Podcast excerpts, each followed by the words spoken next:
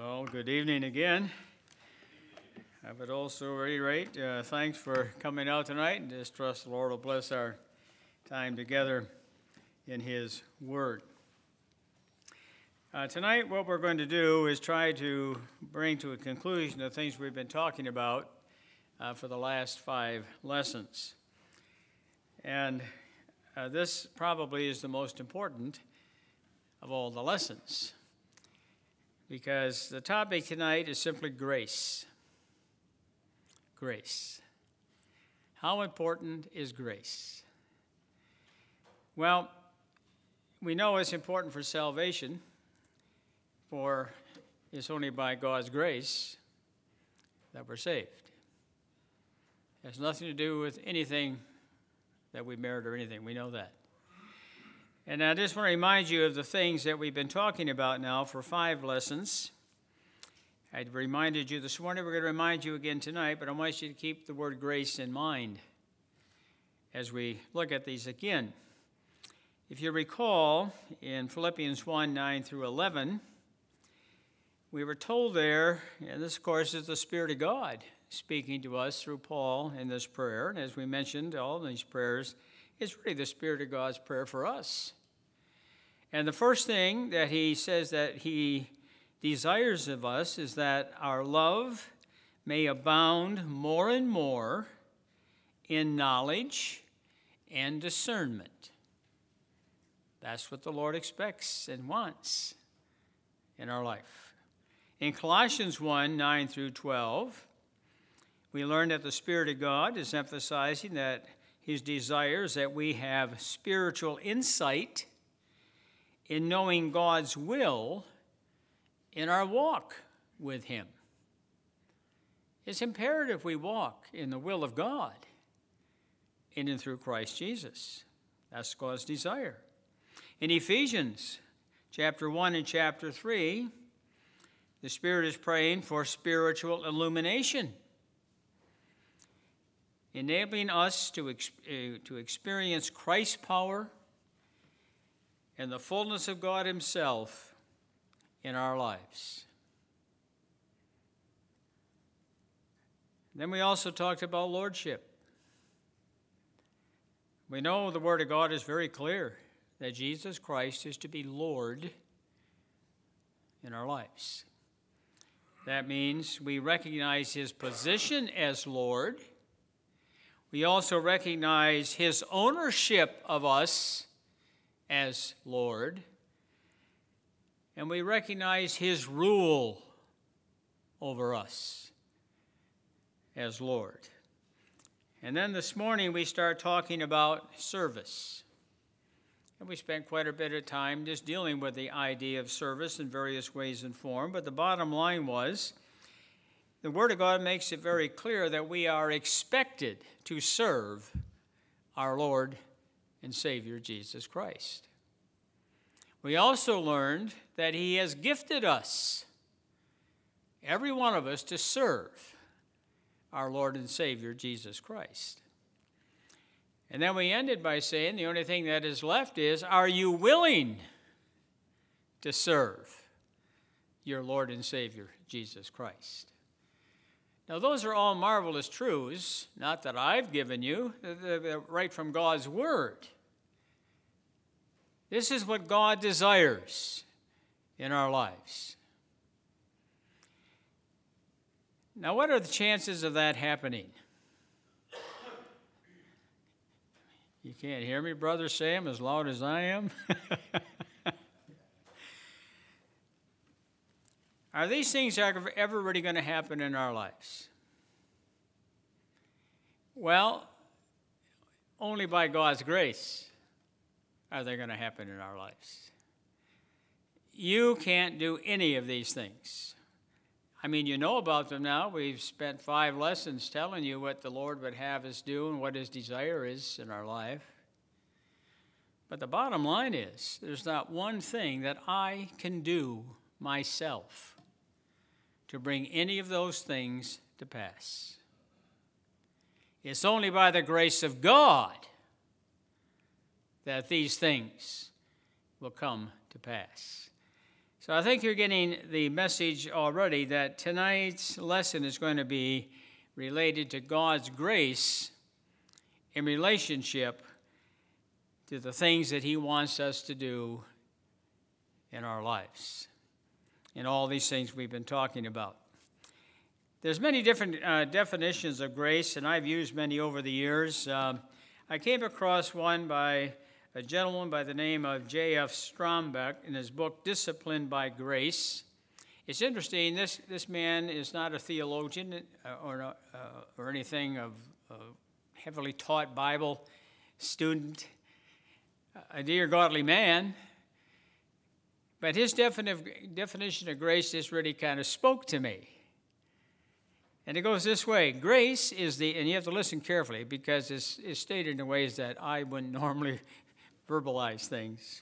But grace is the ultimate abounding provision of the unrestrained operation of God's infinite love through Jesus Christ on behalf of mankind, especially those who depend upon him. Now let me share it again, because that's the first time you've heard it. Grace is the ultimate abounding provision of the unrestrained operation of God's infinite love through Jesus Christ on behalf of mankind, especially those who depend upon it. End of quote. Do you truly depend upon the grace of God in your life? And that's the question we want to deal with tonight. You know, Scripture proclaims, and the Lord Jesus Christ revealed many marvelous truths concerning the nature of God. And of course, we know that Jesus Christ is God.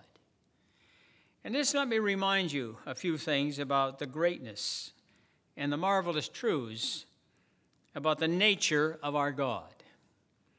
In Exodus thirteen eleven, it says, O Lord, who is like unto thee, glorious in holiness?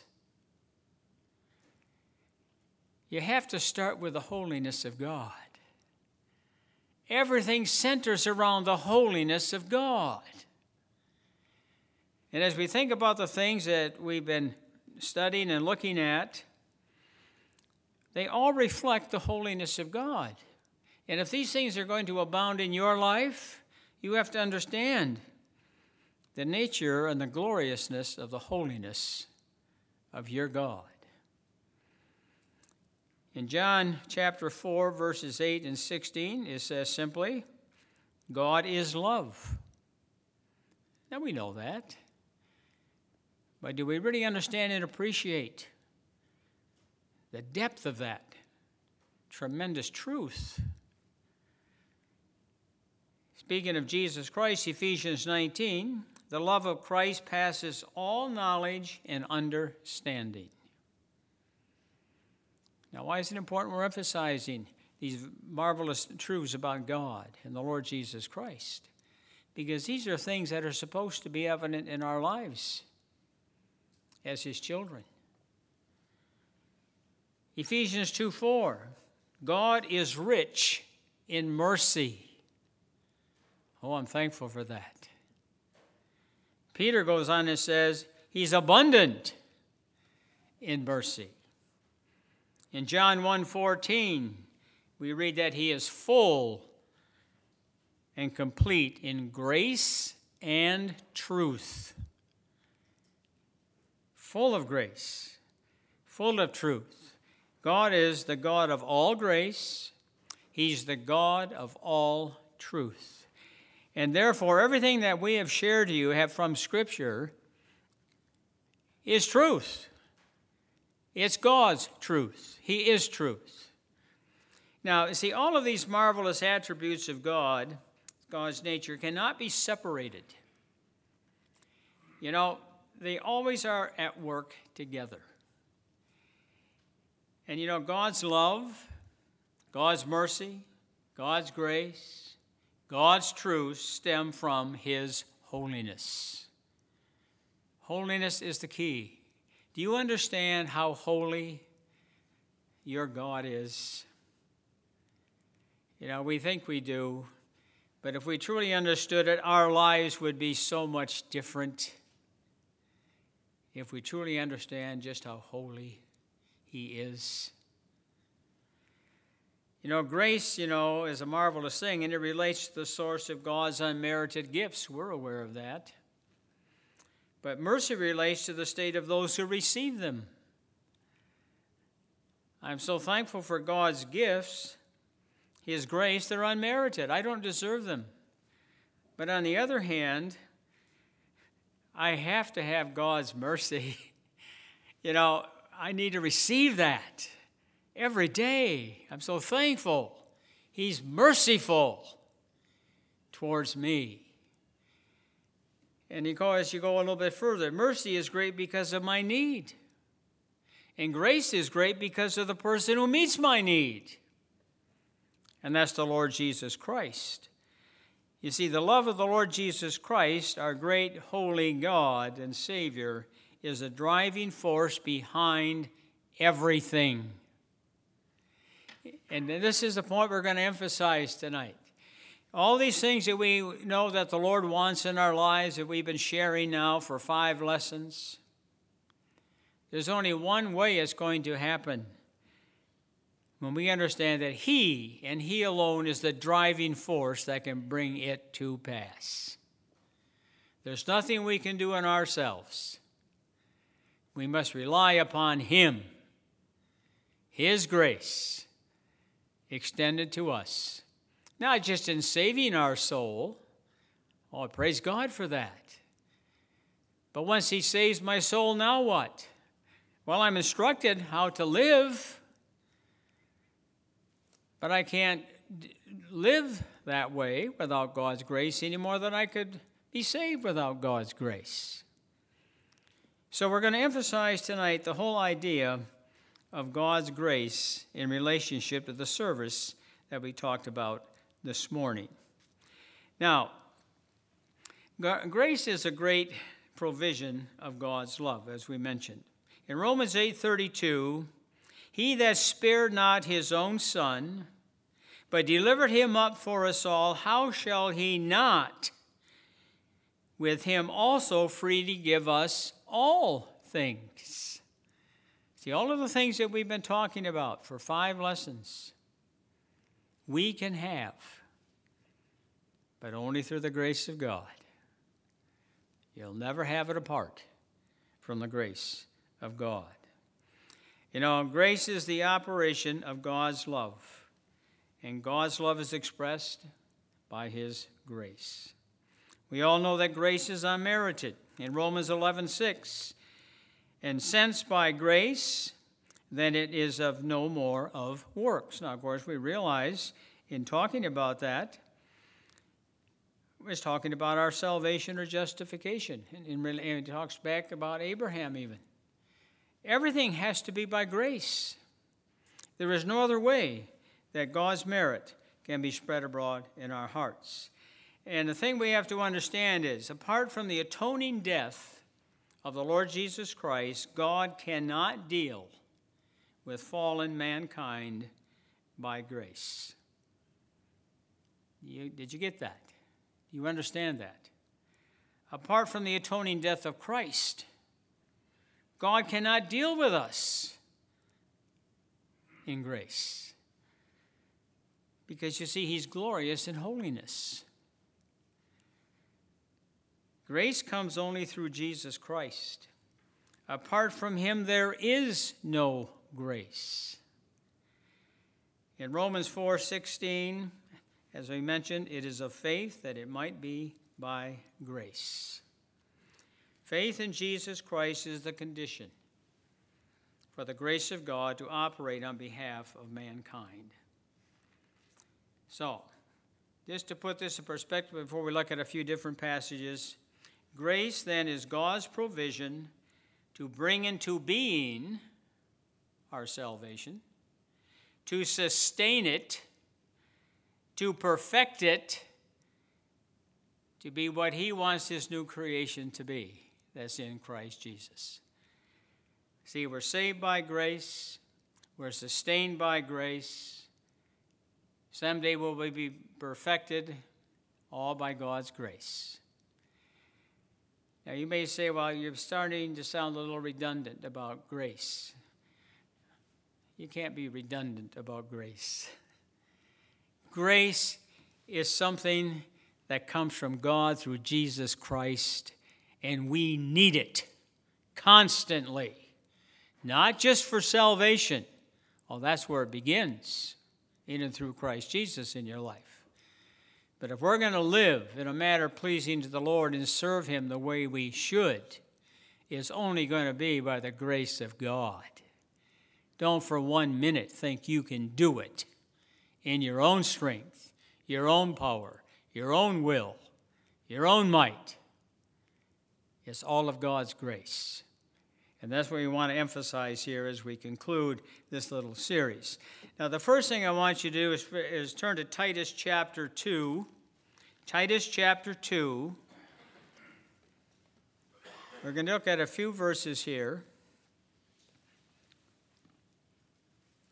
Keep in mind the emphasis that I've tried to make right at the very beginning as to where we're headed here tonight. And that is to emphasize again, if we're going to be what the Lord wants us to be, it's only by His grace that that's going to happen. Now in Titus chapter two, verse, starting with verse eleven, it says, "For the grace of God that brings salvation has appeared to all men, teaching us that denying ungodliness and worldly lust, we should live soberly, righteously, and godly in the present age, looking for the blessed hope and glorious appearing of our great God and Savior Jesus Christ, who gave Himself for us that He might redeem us from every lawless deed and purify for Himself His own special people, zealous for good works." Now, somebody has said that these verses contain one of the most neglected truths in God's Word. Neglected truth. Oh, it's there. We see it, and we do understand it to a degree by the grace of God as He's revealed it to us. But the problem is we neglect it.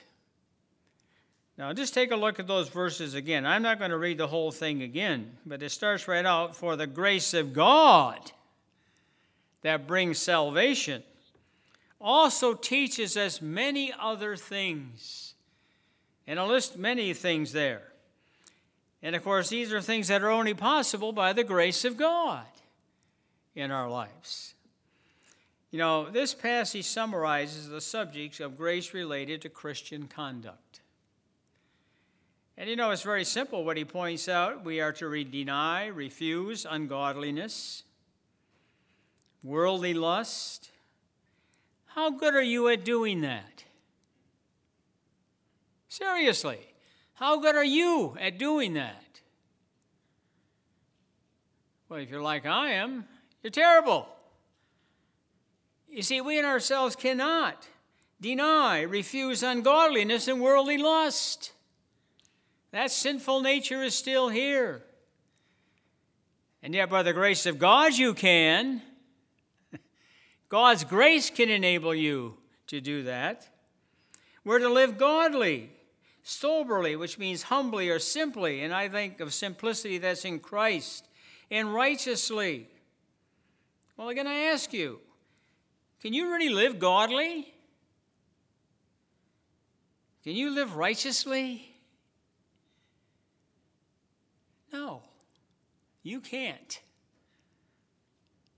But by the grace of God, you can.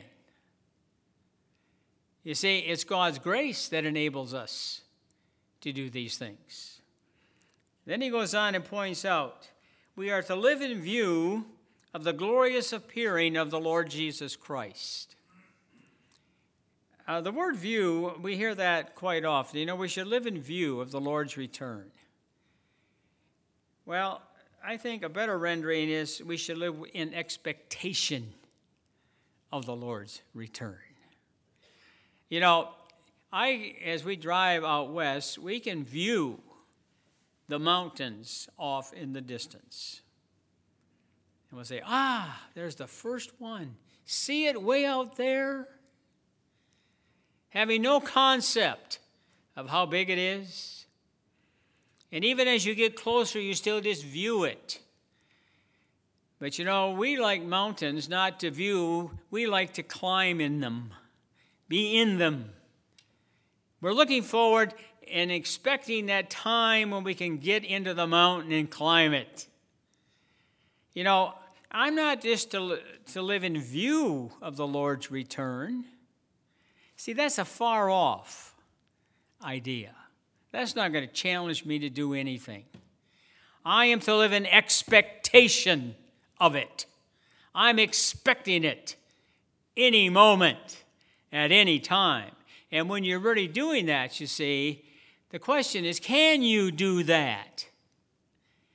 Can you really live in expectation of the Lord's return like you're supposed to? No, you can't. But who can enable you to do that? God, through His grace, can enable you to live every day in ex- expectation of His return. You know, Christians do an awful lot of talking about, oh, wouldn't it be wonderful if the Lord came today? But we don't really believe He's going to come today. If we're honest, we know He could. We, we have a view of that. But you know, if you lived in expectation of that truth, all the things that we've been talking about for five lessons, and even what we're talking about tonight, can become realities in your life by the grace of God. You see, He who has begun a good work in you, He will perform it until the day of Jesus Christ. You're not going to be able to perform it. You have to rely upon the grace of God to do that. Now, as we move on here, the truth that God's grace that begins salvation also teaches those who are saved how to live in a manner that is pleasing unto Him. We all know that. The truth that God, the grace of God that brings salvation. Everyone here knows that you were saved by God's grace alone. But you see, why is this called the, the neglected text? Well, because you see, this grace also teaches those who are saved how to live in a manner pleasing to the Lord. You know, among those who accept grace as the only means of salvation, exclusive from any works or merit on the part of man, and we do, if you're here as a born-again believer, it's only because you understand. You don't merit salvation. It's only by God's grace that you're saved. All right? But you know, there is a neglect and emphasis on the fact that the spiritual life can only be sustained, developed, and brought to maturity by the operation of that same grace. And that's where we neglect what we have just read. I can understand the person who said, this is probably one of the most neglected passages in Scripture. Oh, we know it, but we neglect it. We rejoice in God's saving grace, but we don't think an awful lot about His sustaining grace. That which develop us, develops us and brings us along to be more mature and grow in the things of God. What did Peter tell us to do? Grow in the grace and the knowledge of the Lord Jesus Christ. How much have you grown in the grace and the knowledge of the Lord Jesus Christ since He came into your life? In Galatians three three, Paul points out, having begun in the Spirit, do you really think now you're going to be made per- perfect in the flesh? You know, we understand we have to be saved by grace. Well, now that I'm a, I'm a born-again believer and I'm to walk and live for the Lord, as we've been seeing, and what his desires are for us, you really think we're going to do that in the flesh? No way. The flesh is the flesh. It opposes God in every way and form. I have to rely and depend upon God and his grace and his mercy and everything about him if I'm going to live a life that's going to be pleasing unto him. He must do it in and through my life, or it's just not going to be done. It's his power and his might. You know, Paul understood this, for in Philippians one six, he says, "He who begun a good work in me, he will perform it." Did you get that? He will perform it. He began the good work when he came into your life. For the first time in your life, you were brought into harmony with God and now have the capability of being in his presence. That's where it began. But you see, it's not just to take you home to glory. He's going to finish that work, and yes, eventually we will be in glory, but for a while, we're here. We don't know how long. But you know, he's the one who's going to finish it. You're not going to grow in the grace and the knowledge of the Lord Jesus Christ by yourself. He's not going to be able to bring you to maturity in the things of God by yourself. He has to do it. You know, in, in Second Thessalonians chapter two, verses sixteen to seventeen, we won't take time to turn to those at, at this moment, but it, it tells us that God gives us grace for our service, which we talked about this morning, and grace to enjoy the blessed hope that is ours in the Lord Jesus Christ. You know, we talked about the blessed hope we have in the Lord Jesus Christ. Well, you can really only enjoy that truth by God's grace. He's the one who enables you to enjoy this blessed hope that you have in him. You know, how wonderful to know that the same grace which set his son to the cross and brought salvation also disciplines and perfects the life which was born of God. I'm so thankful for the grace of God. Not just to save me, but to keep me, to help me mature and grow and become more like him. Another passage I just want you to look at for a moment is John one, John chapter one.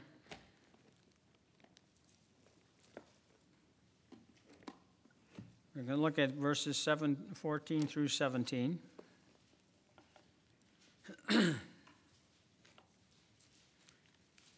John chapter one. The Spirit of God revealed this to John. In verse fourteen, which we all know, "And the Word became flesh and dwelt among us, and we beheld his glory." That would be his moral glory. Once again, his holiness. "The glory is of the only begotten of the Father, full of grace and truth.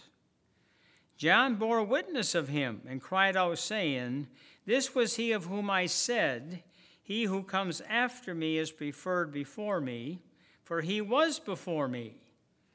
And of his fullness we have all received, and grace for grace," or grace upon grace. Continuous tense. Grace upon grace upon grace upon grace. He never stops bestowing it. It's a marvelous thing to understand. Grace upon grace. "For the law was given through Moses, but grace and truth came through Jesus Christ." Now, with those verses before us, I just want to emphasize this phrase, grace upon grace. Present continuous tense. What does that mean? It goes on and on and on and on. There's no end to the grace of God. And how thankful we can be for that, because it is so necessary. See, it is not only important to know the meaning of grace, it is equally necessary to realize the extent to which grace enters into the believer's life. How important is the grace of God in your life? Now, I'm not talking about your salvation now. You know, we understand that's all of God's grace. The question here I'm bringing before you is, do you understand the degree or the extent to which God's grace enters into the believer's life? You know, most of us probably really don't, including yours truly. How many times I find myself seeking to do things in my own power, knowing before I even do them, I can't do them in myself, when I know I should be depending upon God's power in everything that I do. You know, many think of grace in, as merely as a, a means by which, as I said, God saves our sins. But you have to understand that he deals with those who receive Christ as Savior and Lord in every aspect of our lives. And that's so important for us to understand. The grace of God delivers us from the power of sin. Did you understand that? Romans six fourteen tells us that. You know, we know that when the Lord Jesus Christ died and rose again, that we, he claimed victory over sin, death, the grave, the evil one, self, and all these things. We also realize that we sin no longer has dominion over us. And yet, if you leave it to yourself, you will find what? Sin still has an awful lot of dominion over you. It's only by the grace of God that sin no longer has dominion over you. In Second Thessalonians two sixteen and seventeen, we read there that God's grace gives us service, ability to serve him, and also his grace is, enables us to enjoy the blessed hope that we have in him. It makes us appreciate in Jude twenty-four, his grace will keep us from stumbling. Do you ever stumble in your spiritual life? It's amazing how many times we stumble. Well, why do we stumble? Because we're depending upon self and not God's grace to help us to keep moving forward. God's grace is so important to us. You see, truly, grace is the unmerited, abounding provision of the unrestrained operation of God's infinite love through Jesus Christ on behalf of mankind, especially those who belong to and depend upon him, enabling them to live in a life pleasing unto himself. Now, there's one last passage I want to just look at before we get to a little summary, and that's the one we started with this morning. If you go back to Second Corinthians chapter nine, verse eight. Second Corinthians chapter nine, verse eight.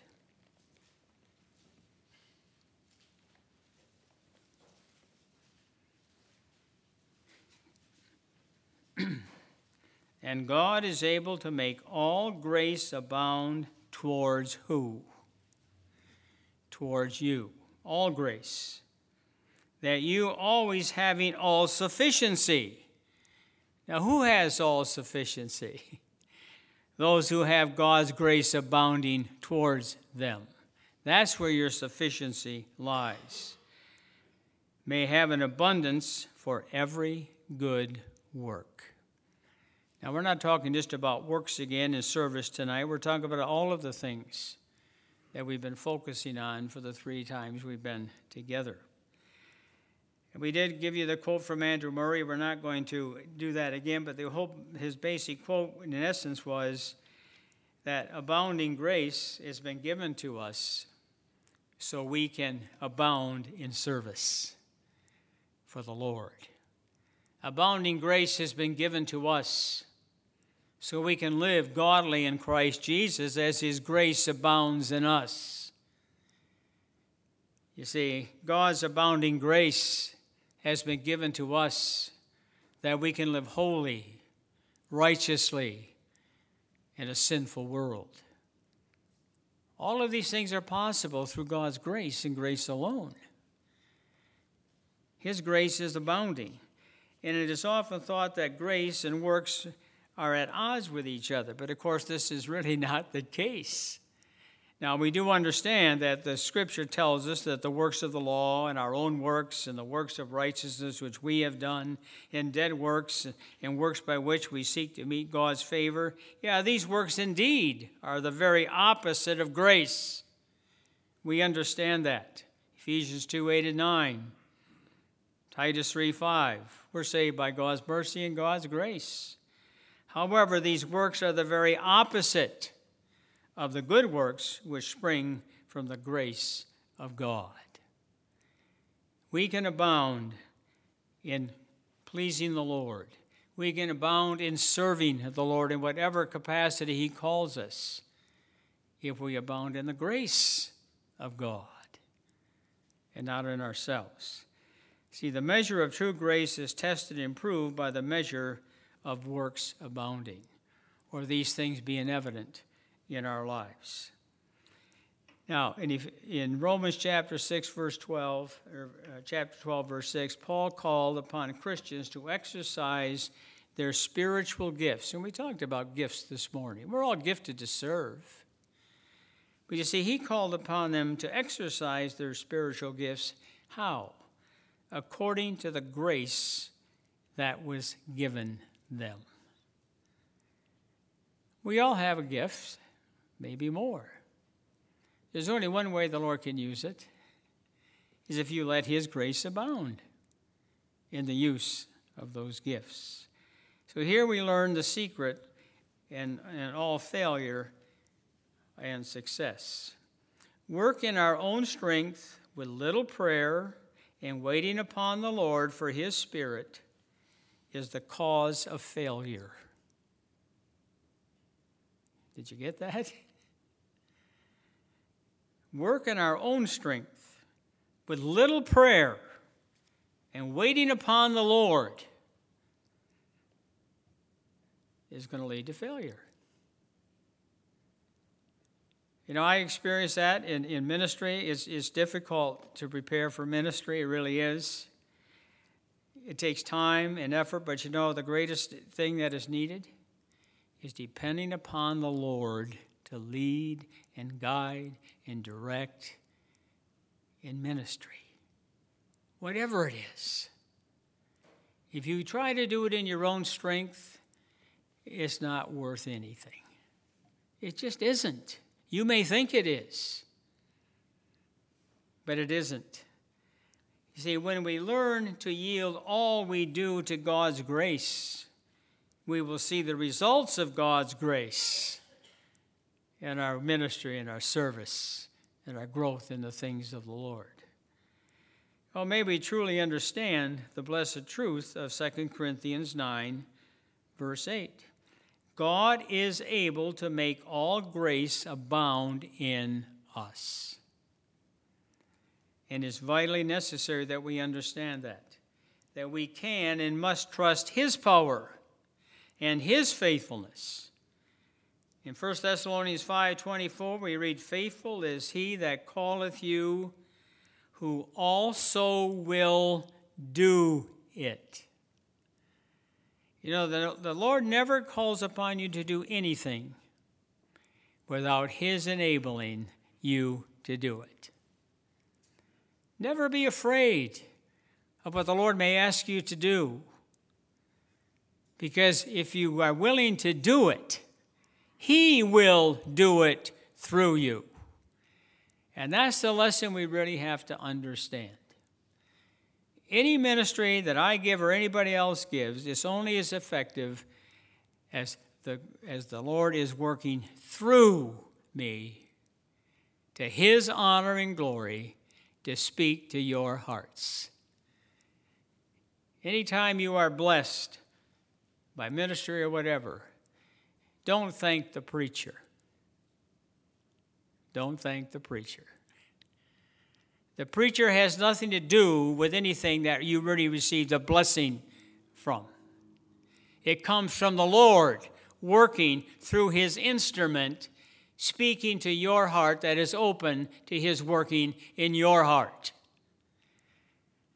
Now, again, what's the emphasis here tonight? It's the grace of God, how you need it in your life, not just for salvation. Yes, that's where it begins. Salvation by grace through faith in the person and the atoning work of the Lord Jesus Christ, period. But that's the beginning. Now we are to walk and to grow and mature and be used of the Lord. And how are we going to do that? By the same grace that saved us is the same grace that he will use in our lives. Now, I just want to take a minute to just list a couple of practical applications. You see, in what areas and ways are we to allow God's grace to abound in our personal walk with the Lord and in the church, the body of Christ? And all I can do here is quote Scripture. I, I have nothing to t- say to you, but Scripture has much to say to you. So, ways and areas allowing God's grace to abound in your own personal life. Philippians two thirteen, let God work in you, both to will and to do of his good pleasure. First Peter five six, humble yourself under the mighty hand of God. Ephesians six ten, be strong in the Lord and the power of his might. And, of course, the rest of the verses tell you how you do that. You clothe yourself in the whole armor of God so you can resist the wiles of the evil one. Ephesians five eighteen, let the Holy Spirit control your life, allowing him to produce the fruit of the Spirit in your life. Romans twelve one and two, present your bodies a living sacrifice unto God, holy and acceptable. Do not be conformed to this silly world, but be transformed by the renewing of your mind to his good and acceptable and perfect will in your life. Live out God's desires for your life as revealed in the in the, in the Paul's prison prayers, which we looked at in three lessons. Go back to those three prayers and see what God's desire is for your life. And then let the grace of God perform those things in your life. Above all, always remember, never forget, all of the above are only possible through God's grace abounding in and through you. Quickly and lastly, well, how can we allow God's grace to abound in the church, the body of Christ? And we're talking about the local body. Psalm one thirty-three one, even though it's an Old Testament passage, has some New Testament verification to it. It says, behold how good and how pleasant it is for brethren to dwell together in unity. That's God's will. I'll tell you right now, you will not fellowship together in unity in your own strength. You will be at each other's throats before long. It's only by God's grace you can fellowship in unity. Depend upon the grace of God to do that. Second Corinthians thirteen eleven, be of one mind, live in peace, and the God of peace shall be with you. Titus three nine, avoid foolish controversies, for they are unprofitable and worthless. But what's one of the biggest problems in the local churches? They don't heed God's word. We don't avoid foolish controversies. We thrive on them. And what does it do? It causes division and strife amongst the Lord's people. We got to stop doing that. Can you do that in your own strength? No. Self will want to have control in his way. It's only by God's grace that you will avoid those things. Acts four twenty-four forty-two. Continue steadfastly in the apostles' doctrine, fellowship, and the breaking of bread and prayer. Jude three b, contend earnestly, defend the faith once and for all delivered to the saints. It's amazing how the word of God is being compromised in the church, the body of Christ today. Don't let it happen, but it will, unless the grace of God is in control of the lives. Galatians five thirteen, by love serve one another. Colossians five or three twenty-four tells us why. because we serve the Lord Christ. Do you understand? We serve the Lord Christ. That's why we are to serve and love one another. You see, always remember, never forget. All of the above are only possible through God's grace abounding in and through you. Well, again, it sounds like somewhat of a redundant message tonight, and I hope it has been to one extent. You've got the message. God's grace is necessary for salvation, for sanctification, to glorify Him, to move forward in your own spiritual life, to move forward as a body of Christ. You can't do any of those things in your own strength, as much as you want to. Allow God's grace to be the controlling factor in your life. We'll close with a little benediction, Second Corinthians thirteen fourteen. May the grace of the Lord Jesus Christ and the love of God and the fellowship of the Holy Spirit be with you all. Well, I trust that these few lessons that we've had have challenged your heart, also encouraged your heart, to really put the Lord Jesus Christ in control of every aspect of your life. Everything He asks you to do, impossible in the flesh, but very possible in His power and His might in your life. May it be so. Shall we pray? Our gracious God and Heavenly Father, we duly do thank you and praise you again for the greatness of our God and Savior, the Lord Jesus Christ.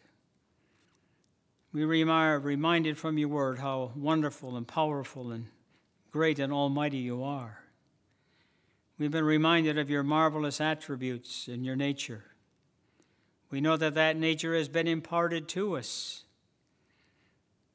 But shamefully, we often neglect that divine power that's been imparted to us. We have everything within us to live godly in Christ Jesus.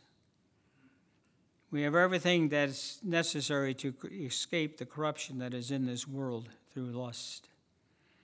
We have everything within us in the Lord Jesus Christ to help us to live in a manner that's pleasing unto Thee, to serve Thee, to worship Thee, to be those types of children of yours that are pleasing in their walk with Thee. Oh Lord, just help us to apply these truths in our hearts and lives and rejoice again that you are in our lives, that we belong to you, that you belong to us, and that it's your desire for us to grow and be nurtured and strengthened by your power and your might. May it be so in our lives. Part us now with your blessing. We just commit this assembly to your care and keeping, just working it through their hearts and lives to your name's honor and glory until we meet again. We ask these things and give you the praise in Jesus' name. Amen.